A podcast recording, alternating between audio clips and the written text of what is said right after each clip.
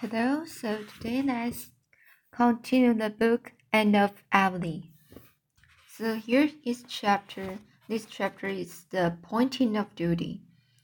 Anne leaned back in her chair one mild October evening and sighed. She was sitting at a table covered with textbooks and exercise, exercises, but the co- closely written sheets of paper before her had no apparent connection with studies or schoolwork. "What is the matter?" asked Gilbert, who had arrived at the, at the open kitchen door just in time to hear the sign. Anne coloured and thrust her writing out of sight under some school compositions. "Nothing very dreadful. I was just trying to write out some of my thoughts. As Professor um, Hamilton Hamilton ad- advised me, but I couldn't get them to please me. They seem so stiff and foolish directly they are written down on white paper with black ink. Faces are like shadows. You can't catch them. They are such wayward, dancing things. But perhaps I will learn the secret some day if I keep on trying. I haven't a great many spare moments, you know. By the time I finish correcting school exercises and compositions, I don't always feel like writing any of my own." "You are getting on splendidly in school, Anne. All the children like you," said Gilbert, sitting down on a stone step. "No, not all. Anthony Pye doesn't and won't like me. What is worse, he doesn't respect me." "No, he doesn't. He simply holds me in contempt. And I don't mind confessing to you that it worries me miserably. It isn't that he is so very bad. He's only rather mischievous, but no worse than some of the others. He seldom disobeys me, but he obeys with a scornful air of toleration as if he wasn't worthwhile disputing the point, point, or he would, and it has a bad effect on the, on the others. I've tried every way to win him, but I'm beginning to fear I never shall. I want to, for he's rather cute little lad. If he's a pie, he's a pie, and I could like him, if he'd let me. Probably it's merely the effect of what he hears at home." "Not altogether. Anthony is an independent little chap, and makes up his own mind about things. He has always gone to men before, and he says girl teachers are no good. Well, we will see what patience and kindness will do. I like overcoming difficulty, difficulties, and teaching is really very interesting work. Poor Irving makes up for all that is lacking in the others. That child is a perfect darling, Gilbert, and a genius into the bargain. I am persuaded the world will hear of him someday," concluded Anne in a tone of conviction. "I like teaching too," said Gilbert. "It's good training for one thing. Why, Anne, I've learned more in the weeks I've been teaching the young ideas of wise sense than I learned in all the years I went to school myself. We all seem to be getting on pretty well. The Newbridge people like Jim, I hear, and I think wise sense is terribly satisfied with your humble servant. All except Mister Andrew Spencer.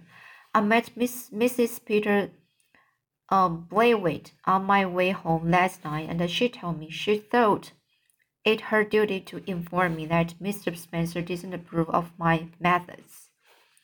"Have you ever noticed," asked Anne reflectively, "that when people say it is their duty to tell you a certain thing, you may prepare for something disagreeable, disagreeable? What is it that they never seem to think it is it's a duty to tell you the pleasant things they hear about you?" "Missus H. B. Dunnell coached at the school again yesterday and told me she thought it her duty to inform me that Missus Harmon Andrews didn't approve of my reading fairy tales to the children, and that Mister Rogerson thought Prilly wasn't coming on fast enough in arithmetic arithmetic, arithmetic, arithmetic. If Prilly would spend less time making eyes at boys over her slate, she might do better. I feel quite sure that Jack Gillis works her class sums of for her.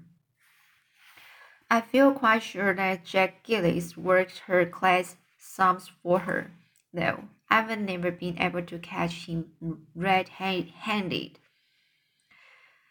Have you succeeded in recon- reconcile- reconciling Missus Dunnell's helpful sum to his saintly name? Yes, laughed Anne, but it was really a difficult task. At first, when I called him Saint Clair, he would not take the least notice until I'd spoken two or three times. And then, when the, when the other boys nudged him, he would look up with such an aggrieved air, as if I'd called him John or Charlie, and he couldn't be expected to know I meant him. So I kept him in after school one night and talked kindly to him. I told him his mother wished me to call him Saint Clair, and I couldn't go against her wishes. He saw it when it was all explained out. He's really a very reasonable little fellow.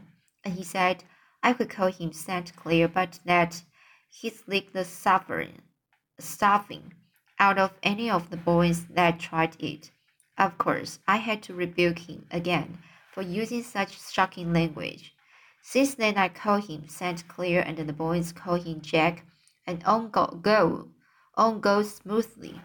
He informs me that he means to be a carpenter, but Missus Dunnell says I'm to make a college professor out of him. The mission of college college gave a, gave a new direction to Gilbert's thoughts. thoughts. And they talked for a time of their plans and wishes, gravely, earnestly, hopefully, as youth love to talk, while the future is yet an untrodden path full of wonderful possibilities.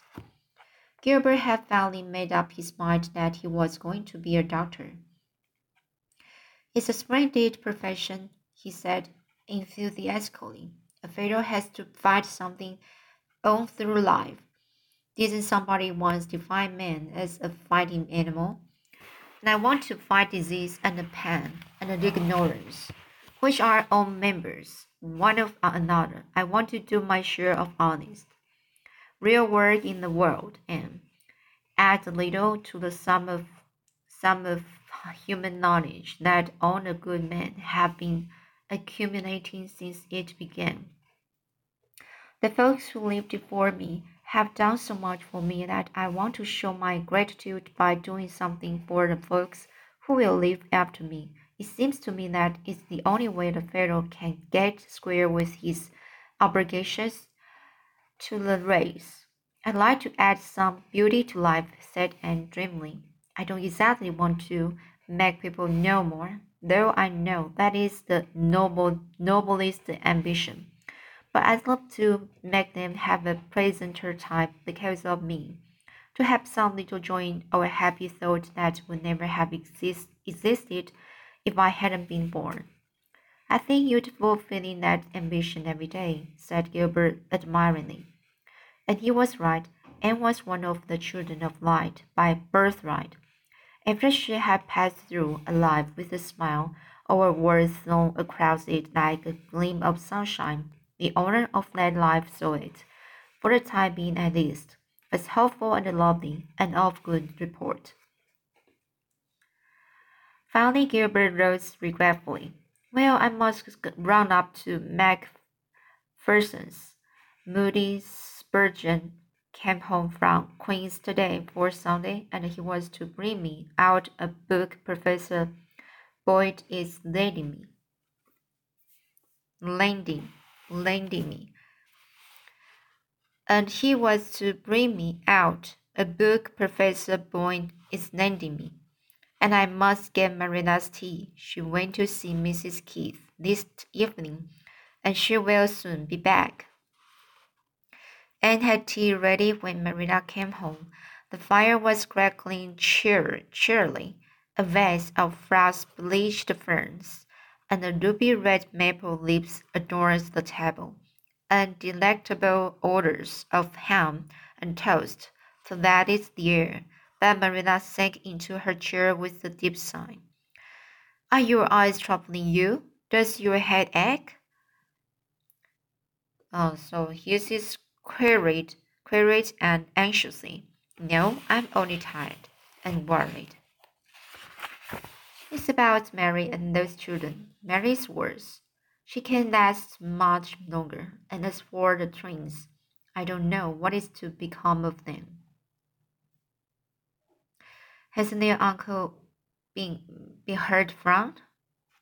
"Yes, Mary had a letter from him. He is working on lumber camp and shaking it, whatever that means. Anyway, he says he can possibly take the children till the spring. He expects to be married then and will have a home to take them to, but he says she must get some of the neighbors to keep them for the winter.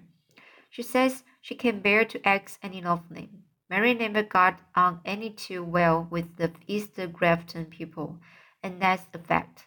And the long and the short of it is, and that I'm sure, Mary wants me to take those children. She didn't say so, but she looked it. Oh, Anne clasped, clasped her hands, all athrill with excitement. "And of course you will, Marilla, won't you?" "I haven't made, I, my, made up my mind," says Marilla rather tartly. "I don't rush into things in your headlong way, Anne. Third cousinship is a pretty slim claim, and it will be a fearful responsibility to have two children of six years to look after, twins as late." Marilla had an idea that twins were just twice as bad as single children. "Twins are very interesting, at least one pair of them," said Anne. "It's only when there are two or three pairs that is, it gets monotonous, monotonous, and I think it would be real nice for you to have something to amuse you when I am away in school." "I don't reckon there'd be much amusement in it. More worry and bother than anything else, I should say. It wouldn't be so risky if they are, they were even as old as you were when I told you. I wouldn't mind Dora so much. She seems good and quiet. But that Davy is a limb." Anne was fond of children, and her heart yearned over the Keith twins. The remembrance of her own ne- neglected childhood was very vivid with her still. She knew that Marina's only vulnerable point was her stern devotion to what she believed to be her duty, and Anne skillfully marshaled her arguments along this line. "If Davy is naughty, it's all the more reason why he should have good training, isn't it, Marilla? If we don't take them, we don't know who will, nor what kind of influences may surround them. Suppose Missus Keith's next-door neighbors, the Sprotts, were to take them. Missus Lynch says Harry Sprott is the most uh, profane, profane man that's ever lived, and you can believe a word, a word his ch- children say. Wouldn't it be dreadful to have the twins learn anything like that? Or suppose they went to the Wiggins. Missus Lynch says that Mister Wiggins sells everything off the place that can be sold and brings his family up on skim milk. You wouldn't like your relations to be starved, even if they were only third cousins, would you? It seems to me, Marilla, that it is, it is our duty to take them." "I suppose it is," assented Marilla gloomily. "I dare say I will tell Mary I will take them. You needn't look so delighted, and it will mean a good deal of extra work for you. I can't sew a stitch on account of my eyes, so you will have to see to the making and the mending of their clothes, clothes, and you don't like sewing." "I hate it," said Anne calmly, "but if you are willing to take those children from the sense of duty, surely I can do their sewing from a sense of duty. It does people good to have to do things they don't like, in moderation. So let's uh, this chapter, and I will read about the next chapter. Marina adopts twins next time. Okay, so see you.